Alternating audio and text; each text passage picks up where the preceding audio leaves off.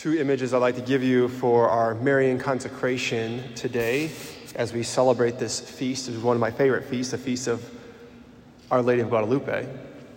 Uh, the first image is a serious one, so um, I want to party after this, so everyone's invited over to the rectory afterwards uh, to have a roast. So I bought a shoulder butt roast. I personally don't know what that means. I know Jamie knows what it means, but I don't know what it means.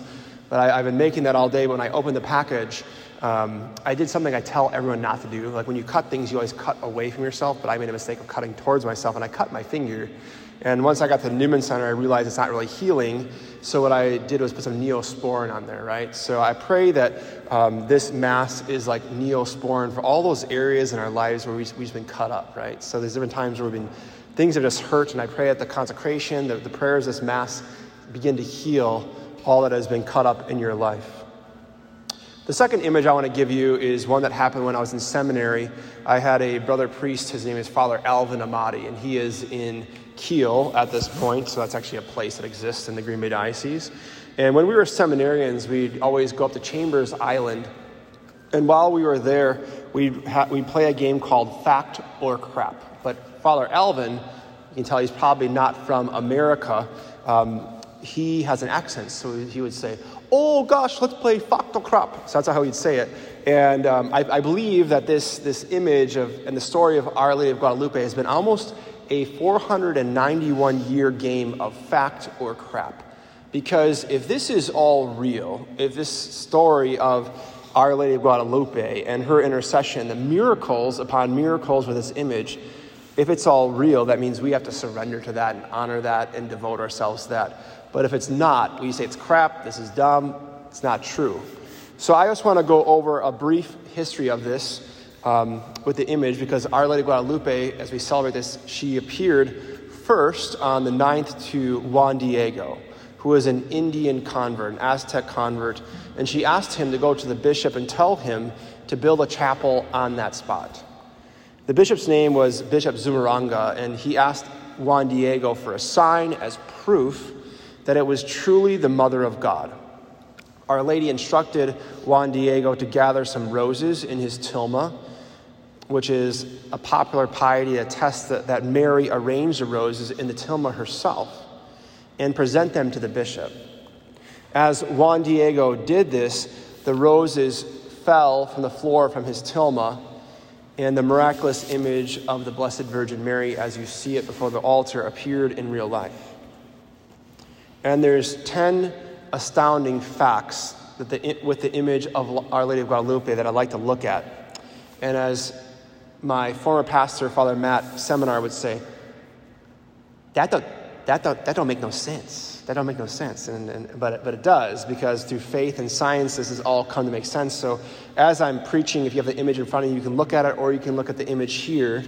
Um, but with this, this image, the first astounding fact with this image is that there's no undersketch or drawing on the image. They've actually found out that the image is actually almost hovering over the canvas. The second fact, astounding fact, is that the image has lasted and it actually shows not one sign of deterioration. Most tilmas made out of cactus last between fifteen to thirty years. And this one, to this date, has lasted to four hundred, up to four hundred ninety-one years and some change. And it's even been able to survive some travesties. So in seventeen seventy-eight, a worker accidentally spilled strong nitric acid onto a large portion of the image, and it didn't affect it. So for those who are science people, nitric acid has the capability of destroying metal. It was poured on this image, didn't destroy it.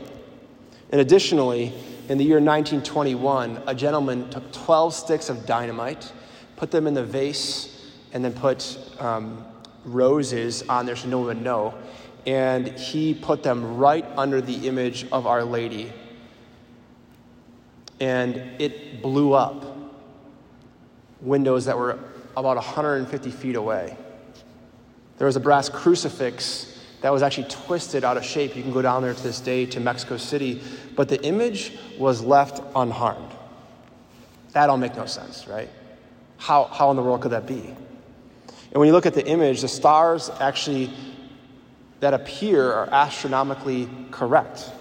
So there's this doctor in nineteen eighty-three named Doctor Homero Hernandez, and also a priest worked with him named Father Sanchez. And they discovered that the stars that hover over the image correspond precisely to the destinations that were in the winter, sc- winter sky on December twelfth, fifteen thirty-one.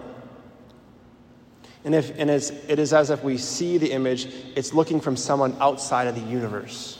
It's a snapshot from heaven where Juan Diego was with the Blessed Virgin Mary. It's also really important to know, if you know constellations, the constellation Virgo, which represents virginal purity, appears over the area of Mary's heart. And the constellation Leo, which is the symbol of the lion, is over her womb. And we know the Lion of Judah is Jesus Christ. This emphasizes is Christ is the King.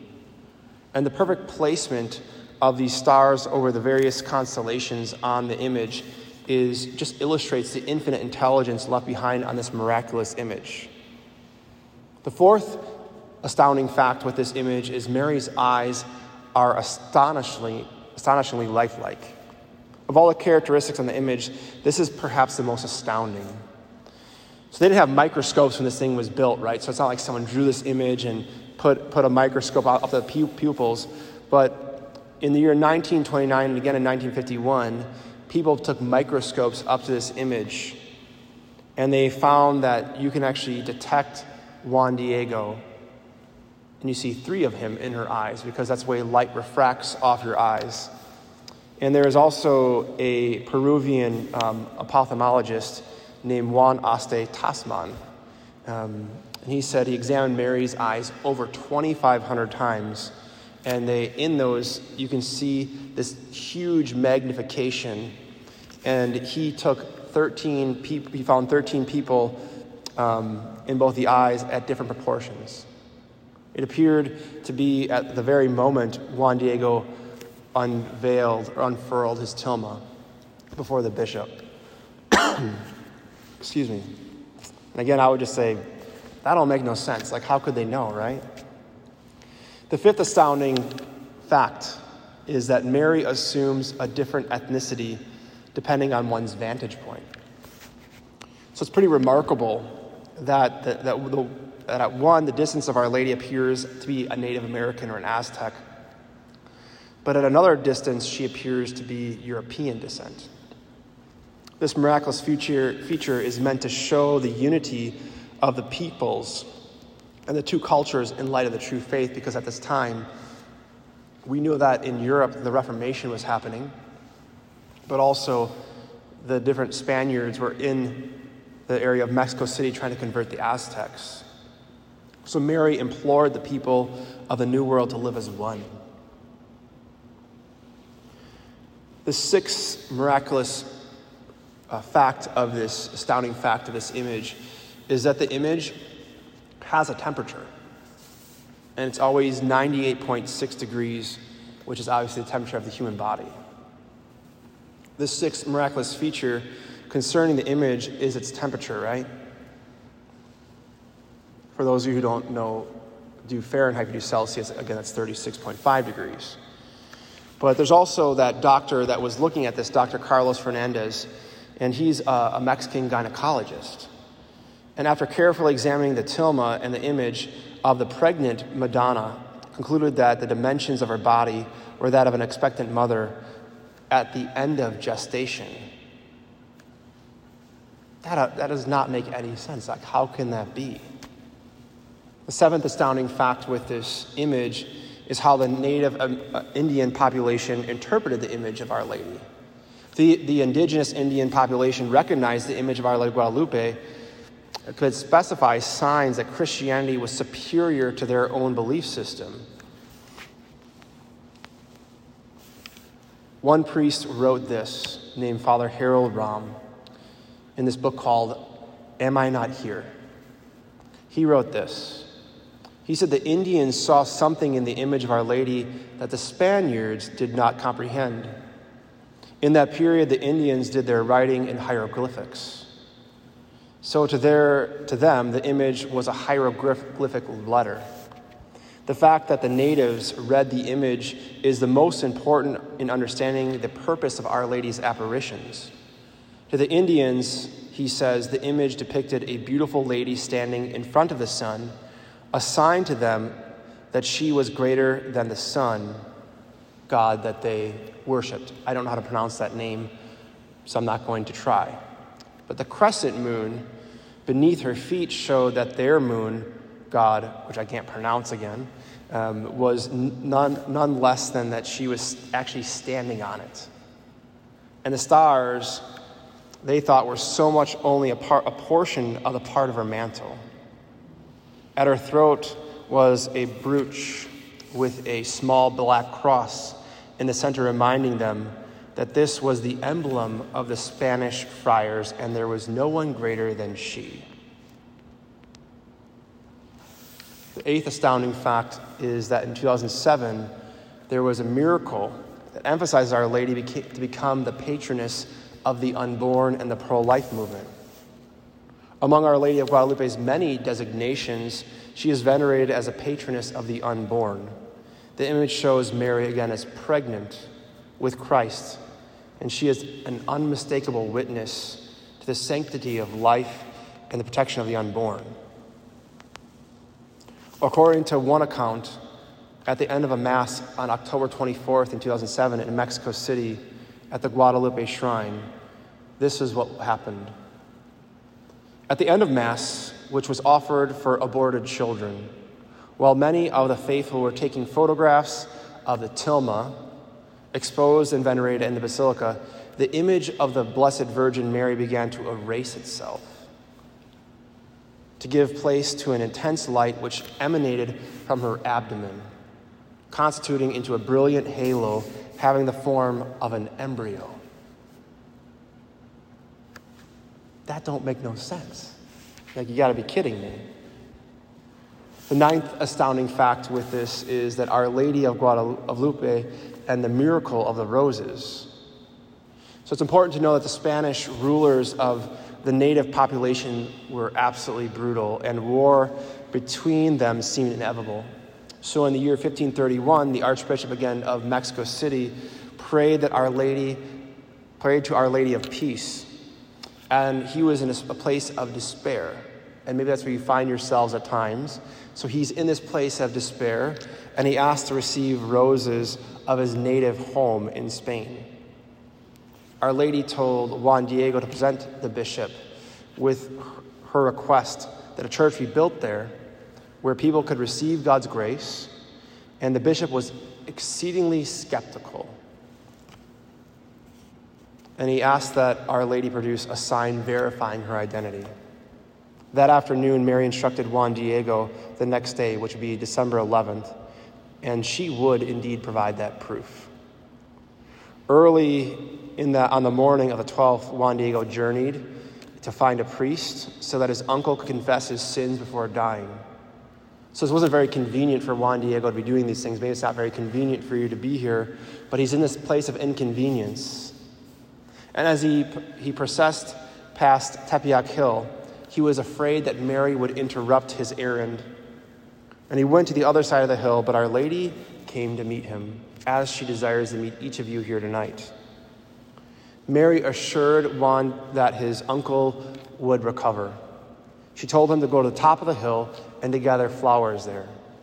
Diego discovered, growing in the frozen earth, a miraculous garden of Castilian roses that are not native to Mexico. He put them, Our Lady put them in his, in his tilma, and that answered prayer to the bishop came as a sign that she indeed is who she says he is. Flowers growing in the frozen ground, that don't make no sense. The tenth and final miracle with this image is the millions and millions of conversions that counteracted the Reformation. Mary came with an urgent message that was one of deep faith and hope and comfort to the indi- indigenous population that was being oppressed by Spanish overseers. In a matter of months, she ended the Aztec culture of death. They would sacrifice one another, especially children, at an unthinkable scale. In the decade, fo- decade following her appearance, ten million people converted to Catholicism, creating this vibrant community of faith that persists even to this day. However, in Europe, there is also about fifteen years before that, the Protestant Reformation raged, and now four million people had already left the church in that time period. So at the moment that millions of people were leaving the church, now millions are coming into the church. And by divine providence, Our Lady was creating unity and a wellspring of deep devotion among the faithful in Mexico. Her words to Juan Diego, I ask you to hear them as if they are being spoken to you. Because again, this is fact or crap. And again, this is meant to be a healing ointment for us, for all those areas we've been cut up. And Mary comes to us to heal us. This is what she said to Juan Diego that I want to end with. And I pray and hope that you receive it, to receive a deeper sense of hope and conviction that she is indeed with you. She said, my dear child, am I not here, who am your mother? Are you not under my shadow and protection? Am I not the source of your joy? Are you not in the halo of my mantle, in the crossing of my arms? So we ask you, Our Lady of Guadalupe, to be our mother, to hide us under your shadow and your protection, and to become the source of our joy. Please always keep us aware of your powerful intercession, and help us know that nothing is impossible with God. Our Lady of Guadalupe, pray for us.